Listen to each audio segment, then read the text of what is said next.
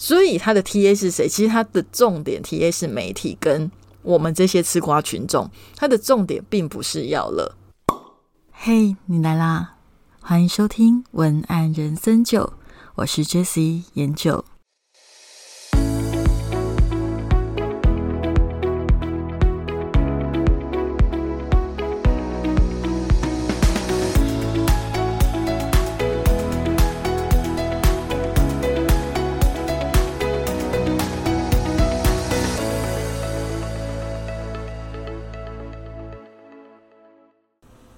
节目一开始，我们先回顾一下上一集的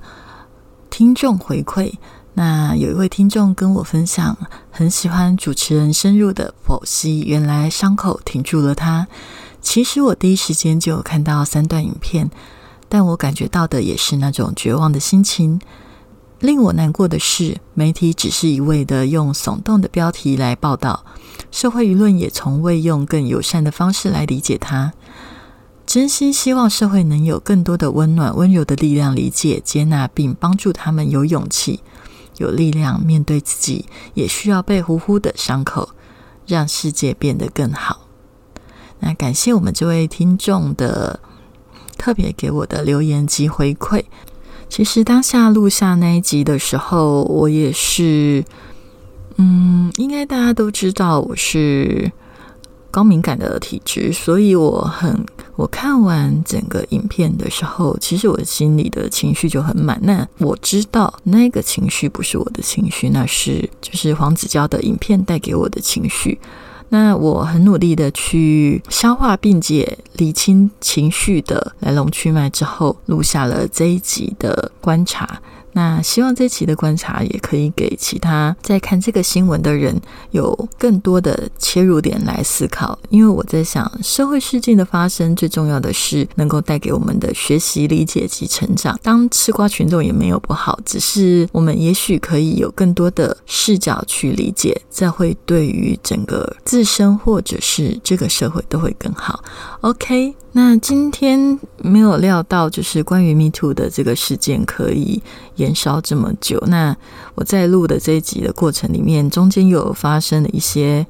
插曲，例如说炎亚纶的事件，还有 YouTuber 艾丽莎莎就是搞错了 Me Too 的意思，结果弄了一个乌龙。那关于炎亚纶的事情，因为他的新闻目前还在一个未明的进度，就是说大家各说各话，我们也没有办法很确定到底谁的错，错到哪个程度，我们没有办法到非常的确定的程度。所以炎亚纶的事件我没有办法做评论，但是我对于他的公关稿倒是有一些想法。我第一时间看到炎亚纶的公关稿的时候，我的感觉其实是有一点点。诧异，其实，在网络上很多的转发都有提到炎亚纶的道歉公关稿写得非常好，确实就是炎亚纶他说的，他是危机处理专家。但是我在阅读整个公关稿的时候，我总是有一个奇怪的感觉，就是说，哎，你的受众到底是谁？因为他的。文章里面看起来很像是在对他的那位受害者耀乐说话，但是你在读的过程中，你又会觉得很奇怪的一点是，如果他真的是在对耀乐讲话的话，为什么要提到？在台北念书不容易，所以当时帮他找了房子并支付房租，这是我会做的。也因为时常需要出国工作，聚少离多，我也会支付机票让他来找我。一切都是情侣间该有的样子。如果这个公关稿是真的对耀乐说的，是在对耀乐道歉的，那为什么他要讲这段话？这段话听起来很像是在讨功劳。如果你真的是对一个非常重视的人跟他道歉的话，你会讲这些话吗？不会，对不对？所以这一段话他听起来很像是在对粉丝讲的，但是整篇公关稿，我觉得在。示弱的部分做得非常好，因为他的起手式就是“人并非完人，我也是有缺点的，但是我很努力的改正，我也尽我最大的能力把这些事情弥补到最好，造成的创伤我道歉，因为真的是我的错，但是我也知道这个事情对你伤害很大，但是我已经尽了最大的努力道歉。如果你觉得我可以怎么弥补你，我也会。尽我所能做的去弥补你，我深深的知道这件事情对你来讲是一个很大的伤痕。听起来整篇文章同理心满满，但是我就是觉得为什么那个读者受众有点跳来跳去的？就像我刚刚讲的，如果没有刚刚讲缴房租，就是帮他付钱那一段的时候，我会觉得这一段感觉是很诚恳的在跟。耀乐道歉，但是他又讲了那个缴房租的背景，就让我觉得这一切非常的奇怪。但是我后来又看到后面的时候，他就讲说，如果你愿意的话，我愿意再一次当面向你道歉，也愿意陪你走过一切的伤痛和进行后续能够弥补的一切。我觉得他就是讲的非常的诚恳，但是我就是有一个违和感。那这件事情的违和感，他。最后，在隔天的记者会，终于解开了我的解答，就是我到底这个这一篇文章的 T A 为什么一直跳来跳去的感觉，就是因为他很像在跟耀乐讲，可是又又不太像的那个感觉。它很像是一个道歉信，就是啊，可道歉信，道歉信是什么？道歉信不就是应该是我对受害者道歉吗？可是为什么他又有出现那一段帮他就是付钱的那一段，让我觉得好像又不太像的感觉。然后里面又有一些内容，就是在跟又又突然间跳到变成跟粉丝道歉，然后我就是整个觉得，哎，画面怪怪的时候。隔天的记者会开始了，但记者会开始之前，不是耀乐还没有讲讲什么话，炎亚纶就杀到现场跟他鞠躬道歉。但是我看到荧幕的时候，我终于懂了，我昨天看到的那一篇贴文到底为什么会有那种奇怪的感觉？因为炎亚纶他在现场跟他道歉的时候，还拿麦克风，然后呢，还跟记者媒体说，因为这个道歉是对他。对耀乐道歉的，所以我面向他比较好，然后让记者拍，然后他才道歉，所以我就懂了。他其实这篇文章就是想要写给所有人看他如何对耀乐道歉，所以他对耀乐道歉的这个视角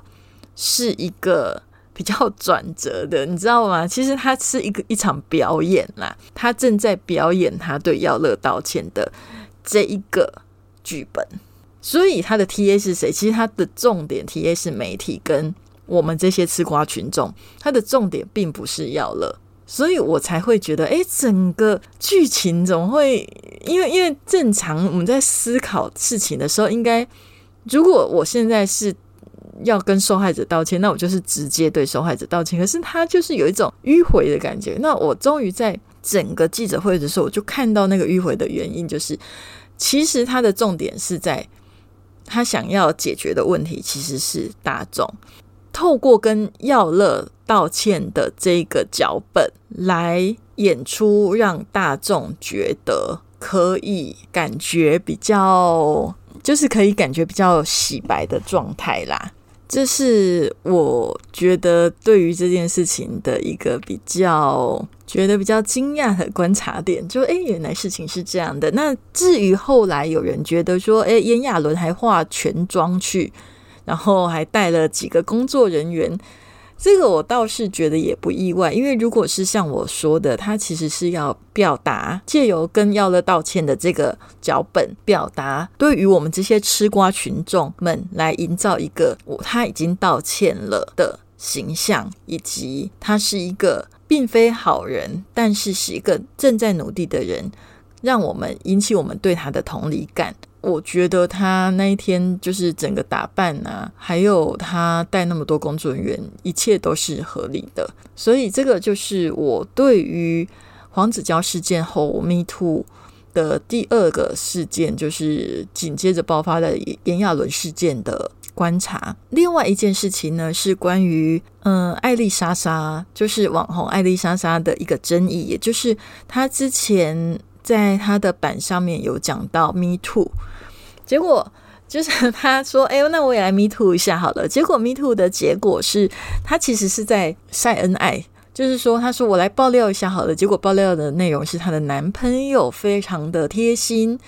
那他里面就有讲到说，那反正就是大家就觉得 Me Too 是一个非常严肃的话题，不应该。就是用这样反串，假装幽默，因为这样子的幽默其实不好笑，会变成白目。后来艾丽莎莎就把那个 “me too” 删掉，就只剩下“爆料”这两个字。那当然还是很多人都在骂，然后例如说什么同理心跟脑至少选一个吧，或者是 “me too” 可以这样拿来开玩笑的吗？别人的伤痛和心理创伤可以拿来转化成放闪文吗？你的同理心在哪里？只是觉得有流量都无所谓吗？反正就引起很多网友的挞伐。那我在一些新闻媒体的报道里面有看到艾丽莎莎的一些回复，因为她都会有时候回复在 IG，有时候是回复在 FB，所以我也有一点搞不清楚，记不清楚她的那些回复就是 出现在哪一些地方。但是总而言之，他好像是在 IG 的线动有讲到说，哎，他道歉，因为他一开始以为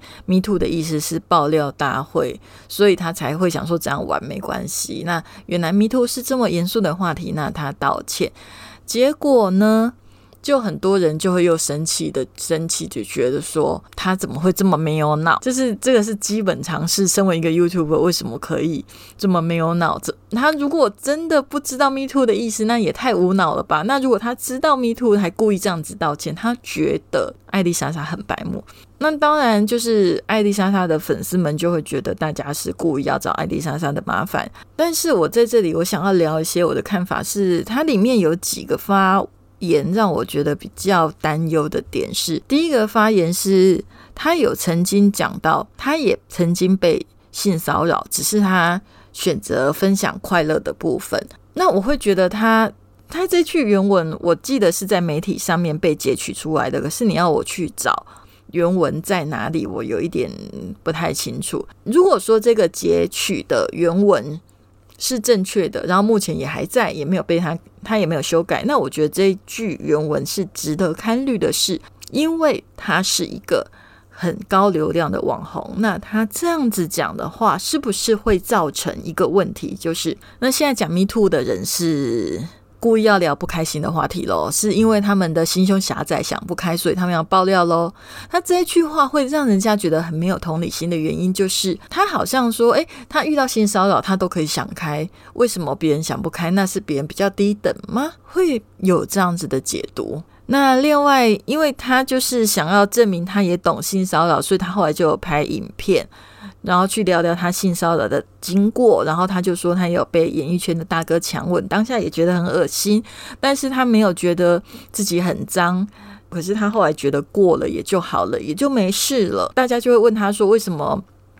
你不要爆料那个大哥是谁？他就说不是现在台面上已经爆掉的。那他觉得他被强吻这件事情，其实就有点。他的比喻就是说，他只是被人家扔石头，没必要拿核弹去炸掉人家的家园，毁掉人家的一生。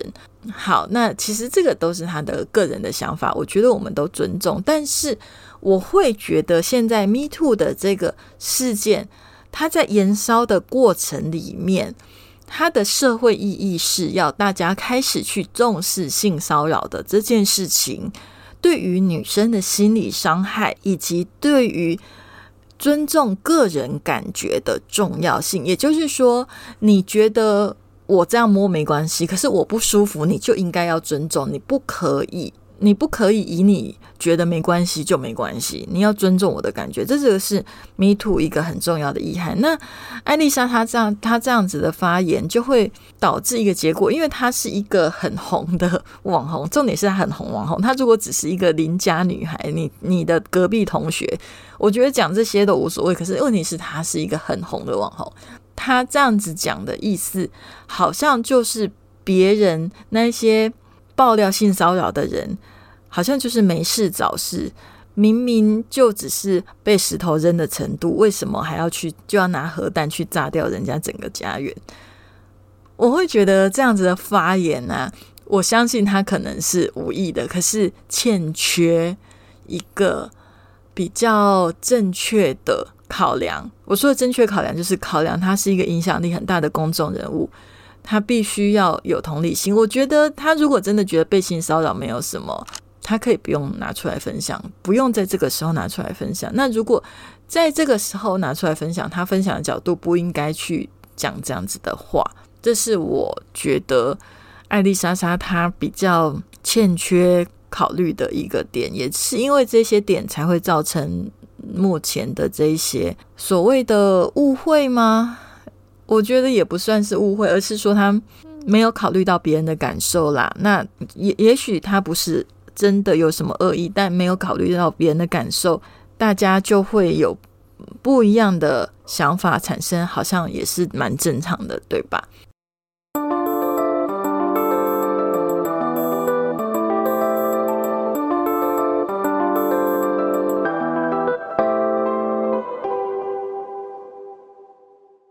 所以有时候我会觉得很感慨的是。因为我记得很久以前，艾丽莎莎她有一个分享，就是在分享说，以前第一次跟男朋友分手的时候，觉得很伤心，是因为她的家庭其实父母是很爱她的，所以她第一次发现原来有人可以不爱她。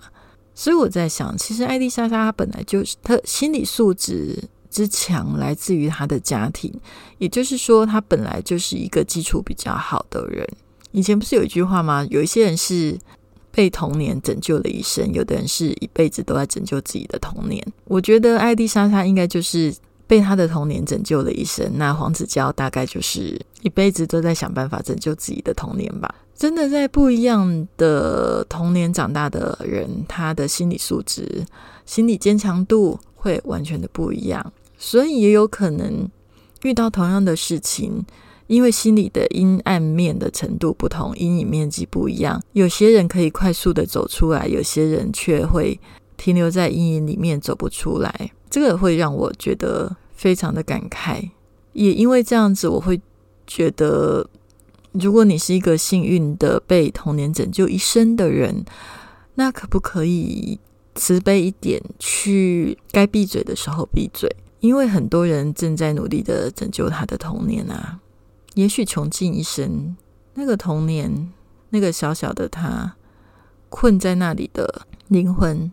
到底有没有办法获救、得到救赎，都还未知。迷途有时候，也许就是在被困住的这些灵魂一个出口。也许透过这个发生的行动，让他拯救被困在过去的自己。有一些人，也许也是同样的困在童年里。然后后来又发生了性骚扰事件，那他也许就会活在双重的自我厌恶之类的都有可能。所以，Me Too 的这个事件，其实它本身应该是带着一种希望透过这样子的发生去做救赎。所以，你刚好如果是一个童年幸福，所以对于很多的打击与伤害并不觉得痛苦，或者是你觉得很轻易的可以走出来的人，也许在这一个。阶段里，如果你没有办法理解心理的阴暗面，或者是没有办法了解心理的那些创伤无法愈合的无止境的像诅咒般的痛苦的人，也许最好的做法就是闭嘴，这样就好了。今天跟大家分享的这两个，也是从我观察黄子佼的反应到。炎亚纶的反应到艾丽莎莎的事件的一些，呃，我看到这些公众人物的反应里面所产生的一些情绪观察，如果你喜欢的话，也许未来我还是会继续的不定时的分享这些东西，因为我觉得，既然我们身处于这个时代的洪流，那我们是不是能够对于发生的事情多一些思考，而不是。让自己的情绪随波逐流的去随着媒体去判断，我们可以自己去判断，判断这件事情可以怎么去解读，判断这件事情可以怎么去影响我们的世界。好，那今天的这一集虽然比较短，跟大家稍微的聊一下。如果你喜欢的话，也欢迎你跟我分享你的想法。今天的文案人是九九到这里。你如果你喜欢。如果你喜欢今天的节目，欢迎给我五颗星星的评价及留言。那我们就下集见喽，拜拜。